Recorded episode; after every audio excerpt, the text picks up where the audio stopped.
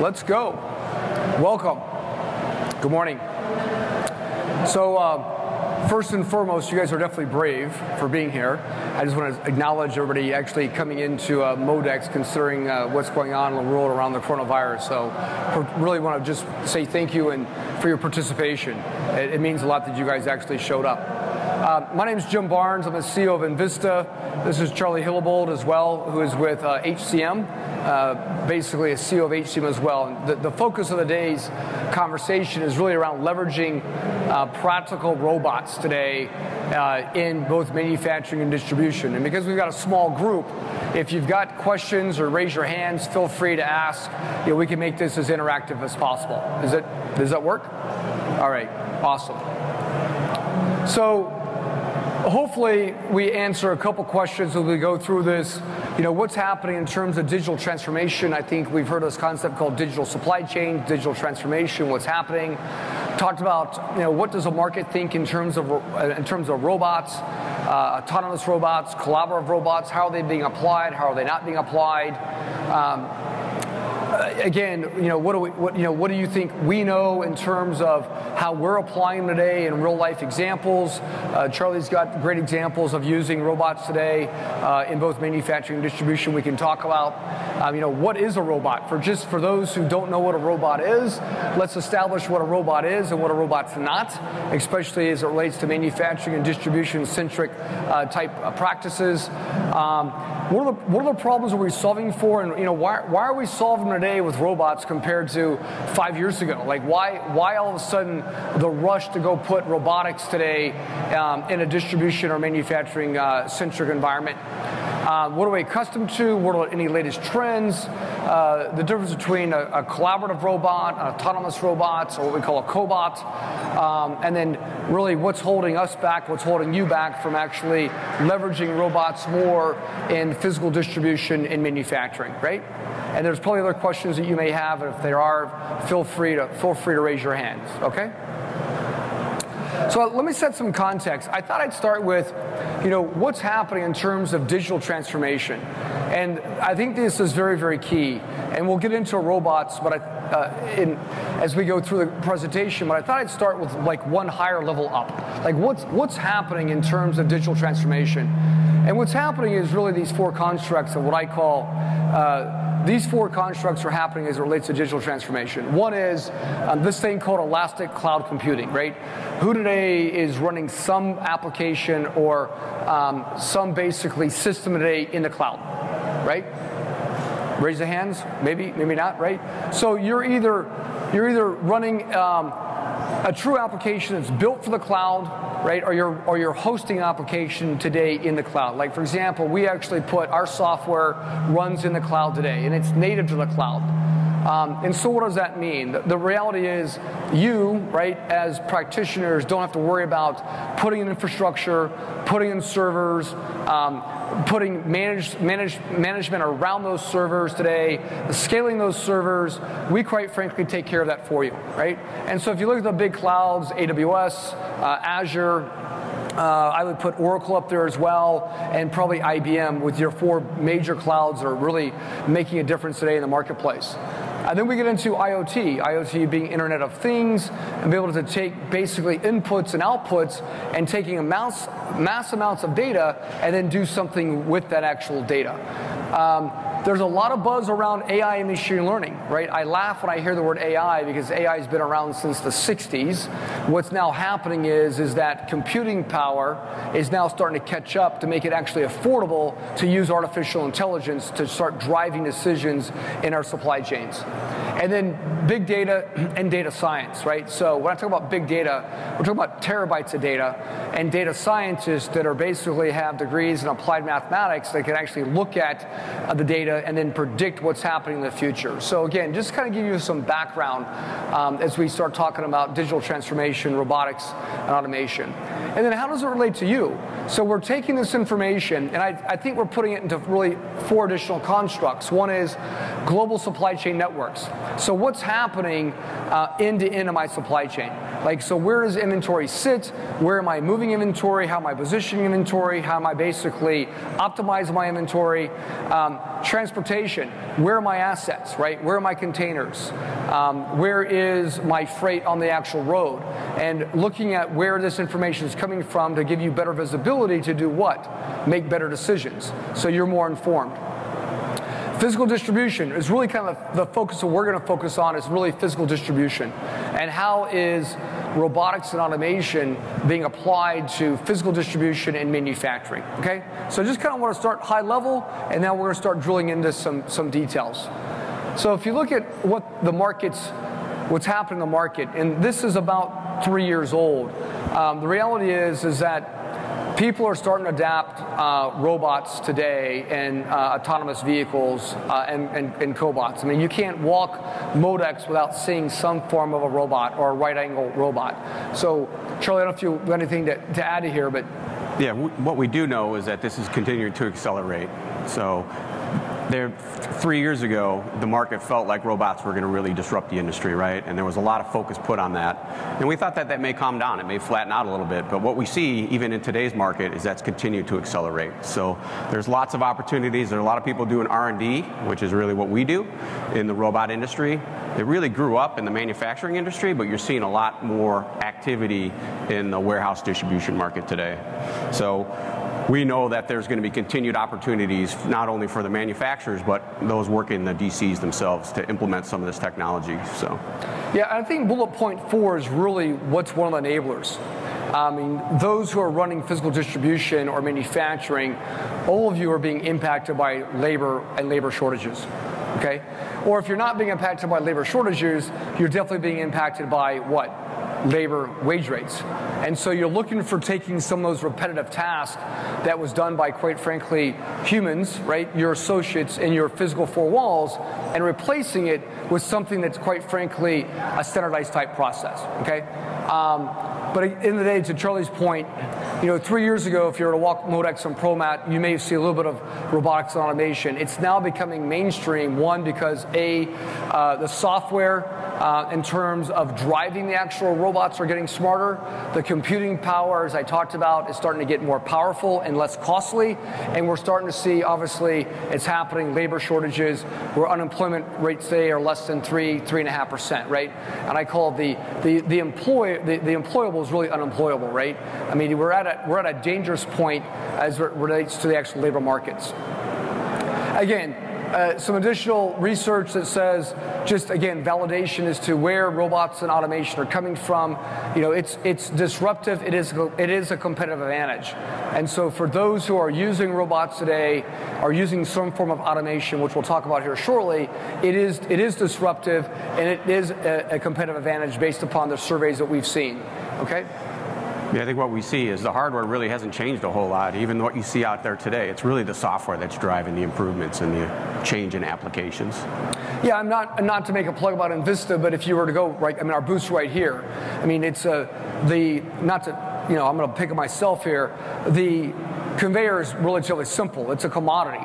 Uh, the right arm end effector is relatively a commodity. What, what's not a commodity is a software, right, that's actually visualizing and picking up that vitamin bottle and understands and learning that, hey, once I see this pattern, I'm recognizing that pattern.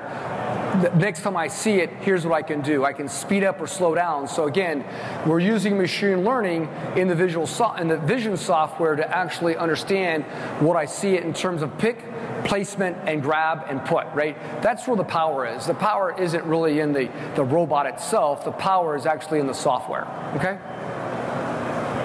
Again, disruptive technology is just some additional, uh, you know, what does the market think? Again, 80% believe that digital supply chains will be will be predominant in the next uh, the next five years. So, what I mean, what do, what do you what do you guys think? Right? Are you guys seeing today uh, projects that you've got internally that are that are driving digital transformation, or are you just kind of on the outside looking in? Are you looking to get more educated to figure out how you can actually use digital uh, transformation and supply chain uh, digitalization to drive better efficiencies? I'm just curious from an audience perspective. What, what, do you what do you what do you see? And I can always pick on somebody. Education. Okay. Anybody else? You guys are quiet.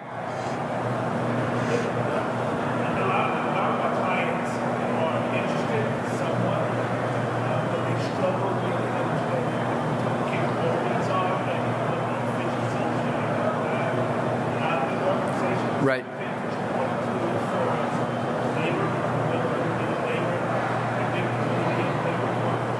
Yep.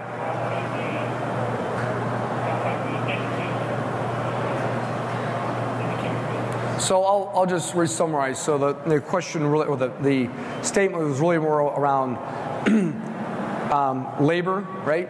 Uh, and then more importantly around how do you actually apply this technology to one supply chain? Like where do you like where, where do you start, right? We'll, we'll, we'll talk we'll talk about that. We do we do a lot of proof of concepts because it is new, right? And so instead of going out and bowling the ocean, we'll take a business problem that you may have and we'll prove it out through a proof of concept in a lab environment, test it, right? And then use that test bed to, to generate confidence, then go deploy on a much bigger solution. Yeah, and I think when you see 80% are concerned about the disruption of robotics, that's an opportunity for many of us, right? If, if we see fear, we see opportunity.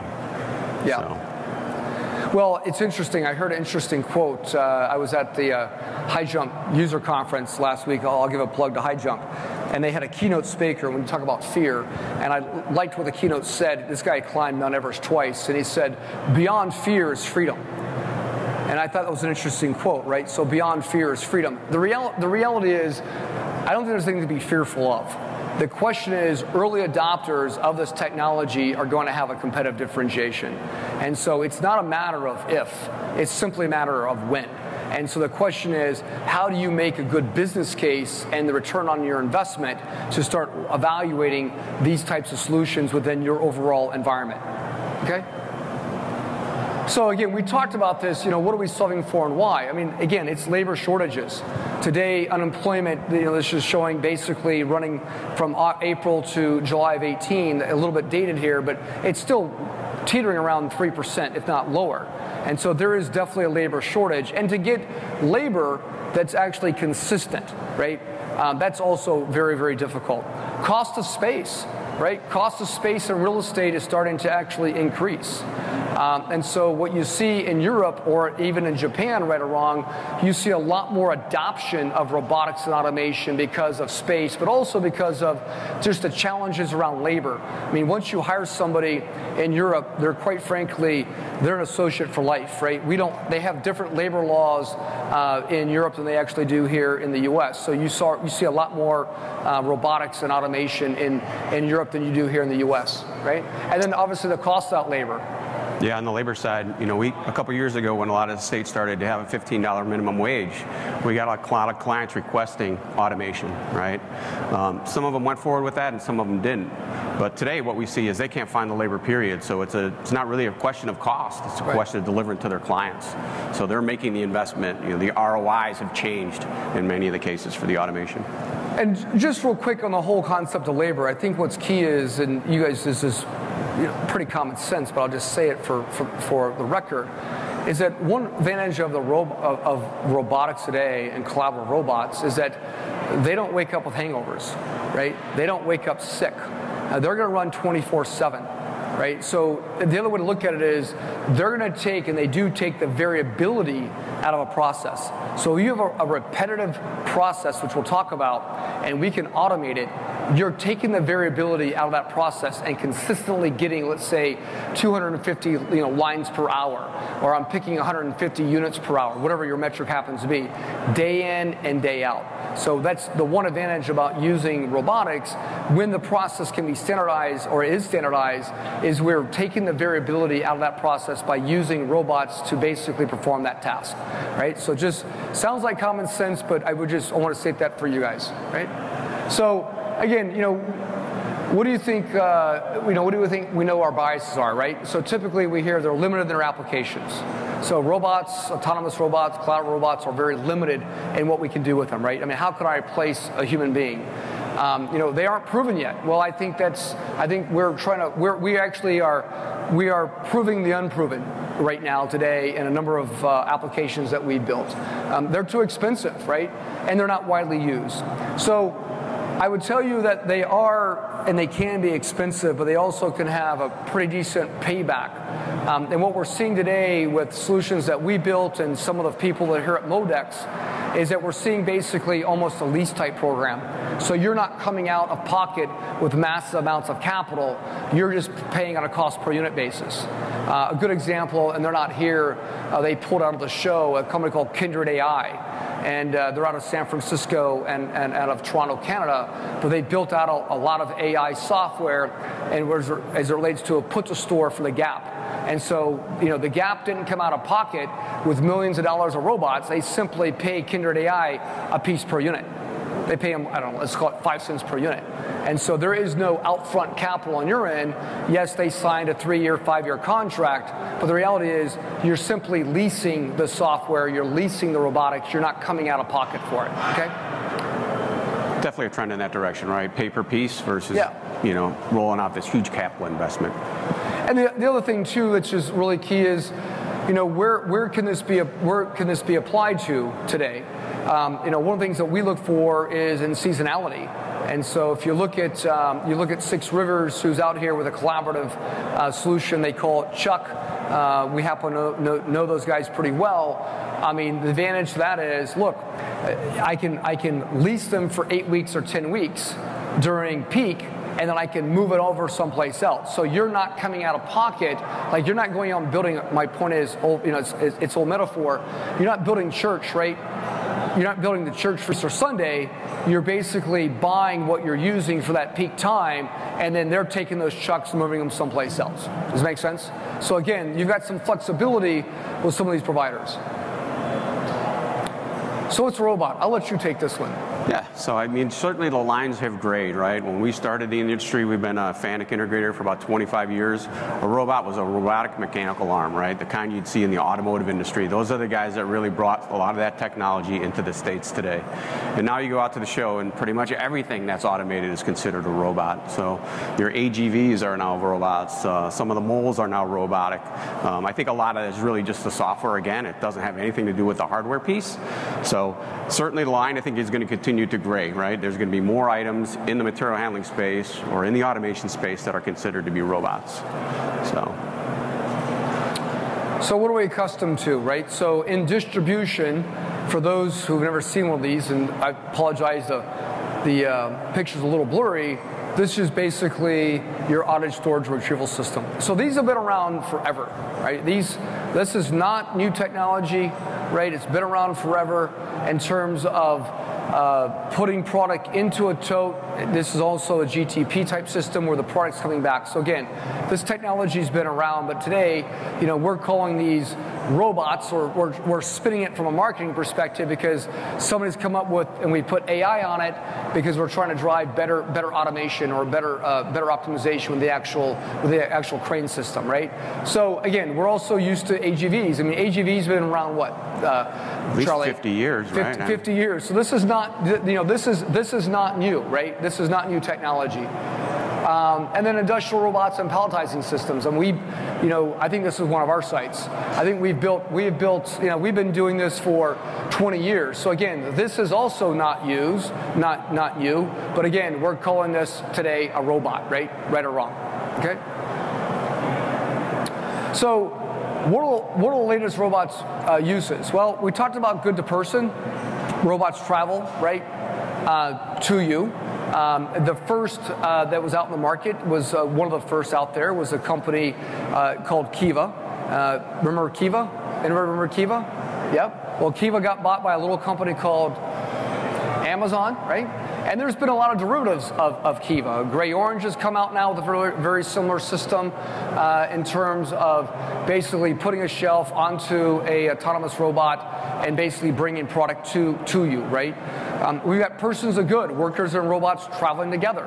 We've got uh, goods to robots. So again, fixed, these are fixed robots. And we've got robots to goods as well, or mobile ro- robots. So again, this is what's happening today um, in the industry, and they're just different practical uses depending upon what you're solving for. I don't know if you got anything to add. Yeah, I think the big expansion has really been in the goods to person and then person to robots. I think they're still on the bleeding edge of actually sending a robot out and having them grab items. There aren't a whole lot of real practical applications for that kind of automation yet, but I think that's the push. When you use some of the vision systems that are out there today, I think in the next 10 years, that's kind of the leap. Hey, we can have a robot go out and physically pick items in the warehouse in a static location. There are some, some technology companies that are trying to prove that those are real live applications today. Yeah. I think we'll show you one with the, what is it, with Universal, Universal Robots? Yeah, UR, UR, Fetch yeah. has Fetch. one now that they're mounting to robots. We'll show you what those look like. So again, you, know, you guys have probably seen this. You'll see this today. These are these are G, what we call GTP, good to persons. Products are brought to packers or pickers on shelf. You know, again, these are just different applications that you'll see today at Modex or this week. And then you've got really person to good, right? So this is this is what's interesting. Um, and I and I personally I like this technology where it's going. Because if you think about it, uh, for those who run uh, either a retail centric or an ecom centric type distribution center, uh, what you've done, uh, what you probably do to do, do, in some ways, you run some kind of batch pick, and if you if or you're picking the cart, right? So I'm picking a cart, I'm doing a pick and pass type system, I'm using conveyance to do pick and pass, or I'm doing a cart pick and I'm trying to build smart carts for my WMS. You've got some form of this today on the low end, and you may be getting, depending upon density, you may be getting maybe 100 lines an hour, maybe 125 lines an hour, maybe 180 max, depending upon the density. If I'm picking cosmetics, right, you may be getting higher lines per hour, right? Um, and then you've got, and then the other extreme, right? You've got shuttles, which is GTP. And so I've got this relatively inexpensive smart cart pick process, and the opposite end, I've got a shuttle system that cost me three and a half, four million dollars, Charlie, to yeah. put in. Yeah, for sure. The, the big difference between those two technologies is the cost to entry, right? If you do goods to person, you're making a massive investment, right? You're going to have to disrupt your entire system, uh, your inventory. These are being laid down in existing DCs, so the cost to entry is significantly less, right?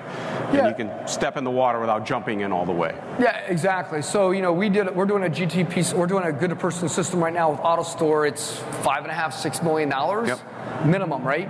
I mean, so it's a large capital investment. It's the right system. It's the right solution depending upon what they're doing because it's very, very dense. They're in the Bronx, right? They need something like this. We're picking, picking uh, groceries, but then. The question is, well, look, I go from one extreme to the next extreme. And what I like about this technology, it's kind of filling the gap.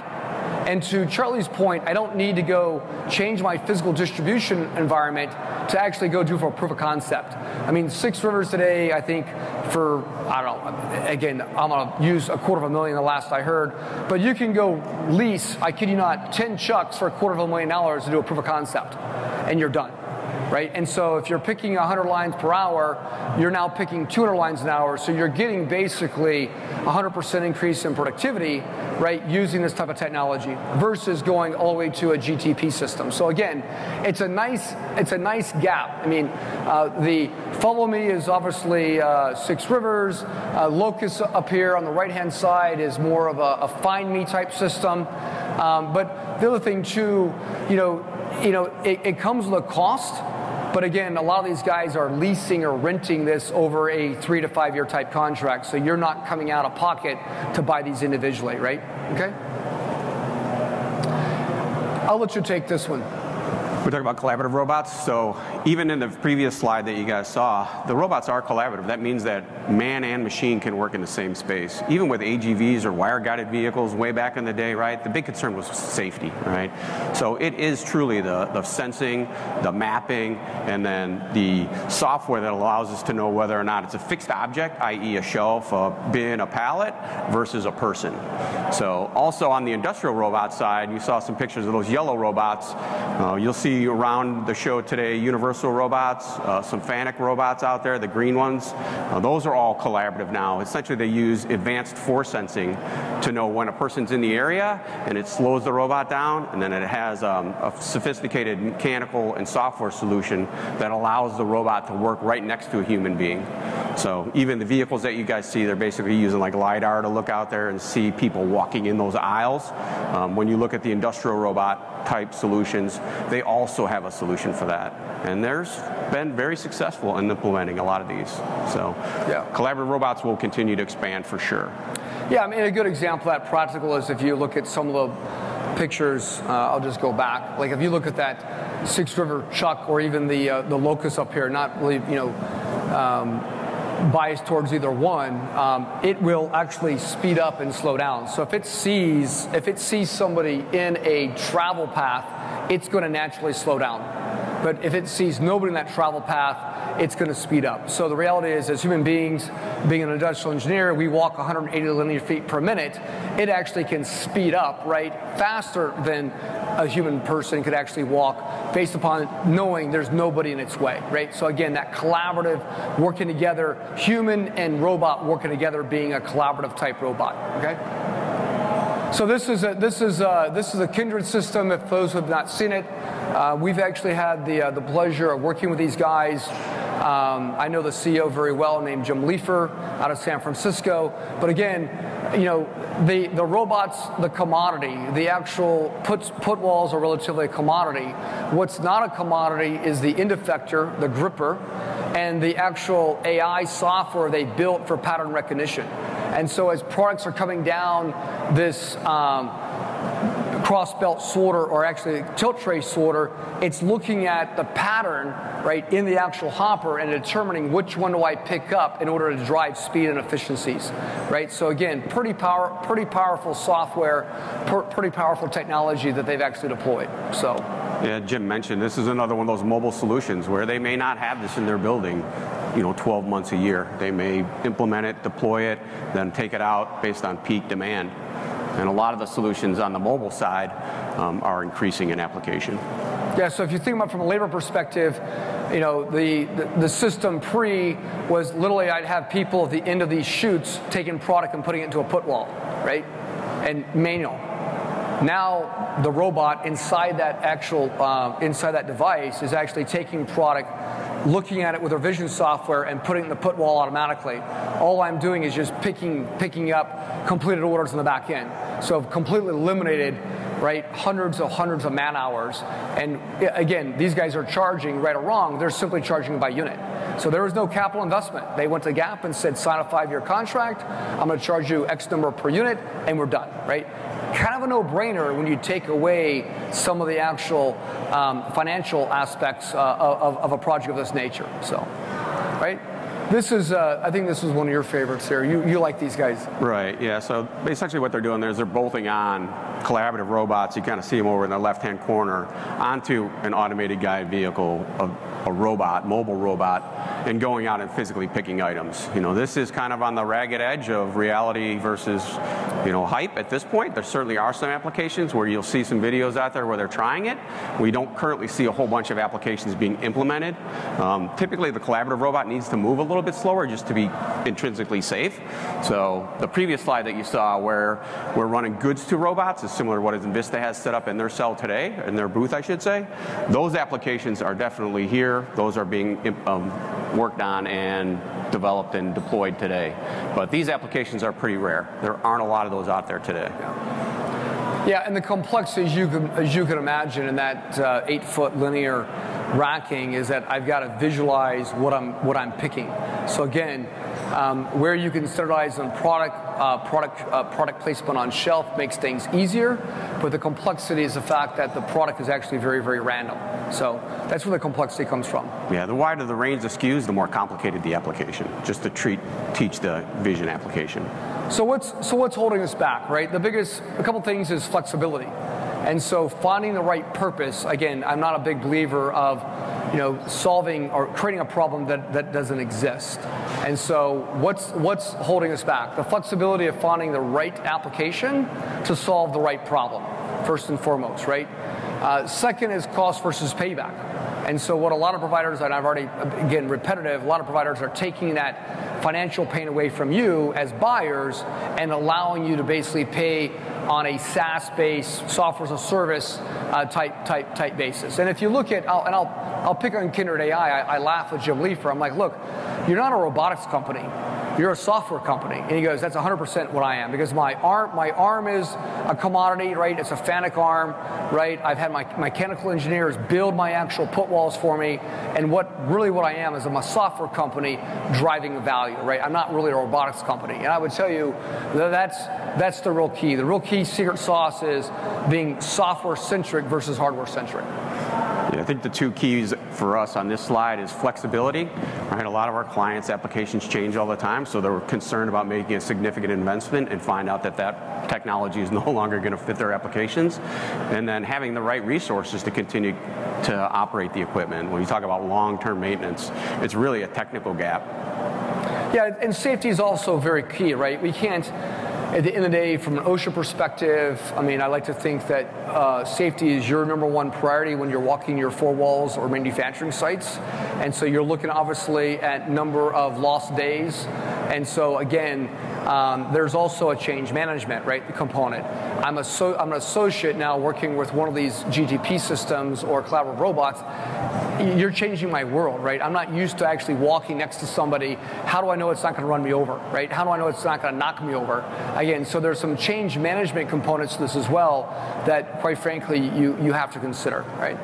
And then long-term maintenance. You could probably talk about long-term maintenance and just maintaining the equipment.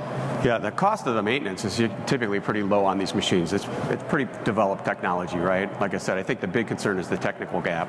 You know, most of our clients haven't deployed any technology like this, and to put something in there that's very sophisticated, especially when you talk about 3D vision and picking out of bins, um, their concern is really long-term being able to continue to keep the equipment running. So, look, we've uh, we've gone through this presentation pretty quickly. Uh, we got about 13 minutes left, which is uh, record speed for us because I usually talk a lot more. But, uh, but are there any questions that you have of us? I mean, we're obviously experts in this. We do this every day. Uh, we're solving uh, real problems for our clients as a systems integrator. Are there any questions that you may have? Where to start? If you've got an equipment manufacturer that you're looking at or an OEM, I mean, feel free to use this time uh, today if you've got if you've got questions. Charlie and I can definitely answer any any any any questions. What?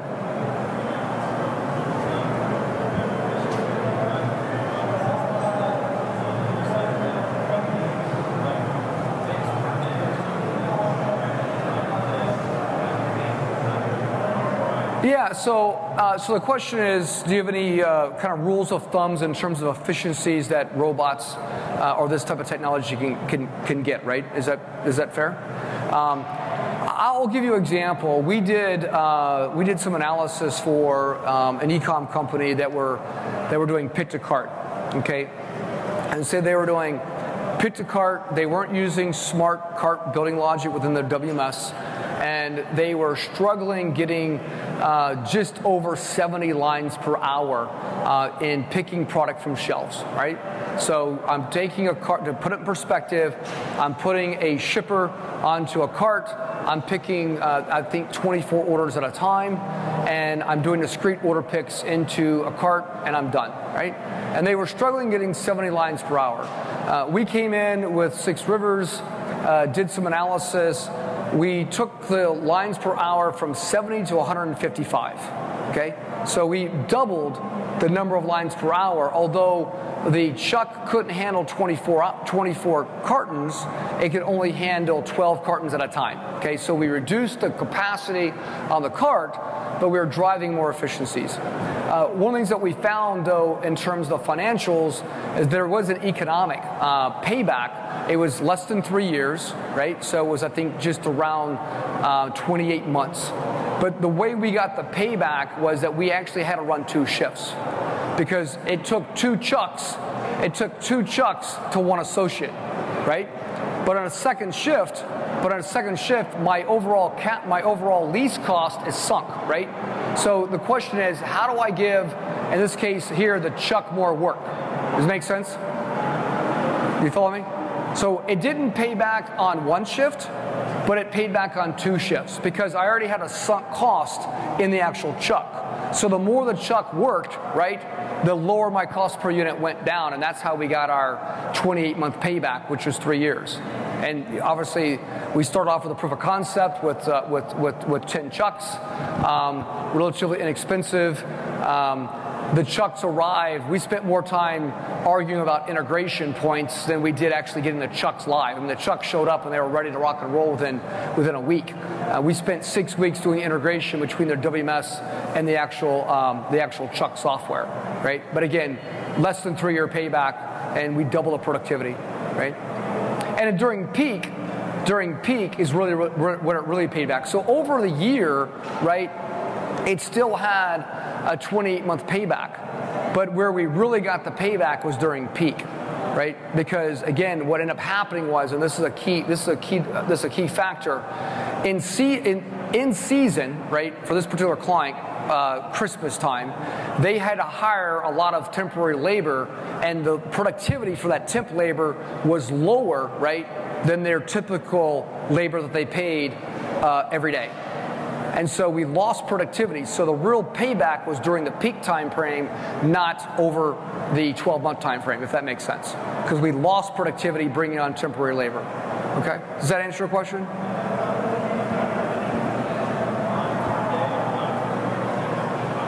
Uh, I can't, well, let's see do the math. They were shipping north of 3 million orders a year, and they're averaging 1.2 lines per order. So do the math, you know, 3.6 million lines a year, right? To ship out 3 million parcels, 3 million ecom orders a year, right? And the SKU, SKU count was around 25,000 SKUs. So 25,000 SKUs, the four pick locations were about 100,000 square feet, and this was shelving. So the beautiful thing was we didn't have to change the shelving or the actual aisle spacing. Aisle spacing was already 48 inches. We came in, laid it down, we mapped it right, up and running within six weeks, and we saw productivity almost immediately. And the training was instantaneous. I mean, you know, just basically following the display, it was instantaneous, right? Does that does that answer your question? Okay. Any other? We got about eight minutes left. Any other questions? Yes, sir. Yeah. yeah. So, you can. Yeah, he can talk about that. Yeah. So certainly in the food industry, about half our business comes from manufacturing. Um, they have adopted high-speed vision-guided picking, you know, across the board. Most of the major companies already. So on the packing side, it really depends on what we're packing. Um, you know, I think there was a big push to try and put as much in the carton or case as humanly possible. Automation just doesn't, is not quite as flexible, right? It has to be rigid, it has to be the same general product every single time. Yeah. Oh. So yeah. Yeah. Yep. So I think the slide that probably represents that the best is, you know, goods to robots. Well, there is a big push out in the industry today where they're going to bring goods to a, uh, a robot. The robot's going to pack the order out, and that box will go directly out to the customer. So.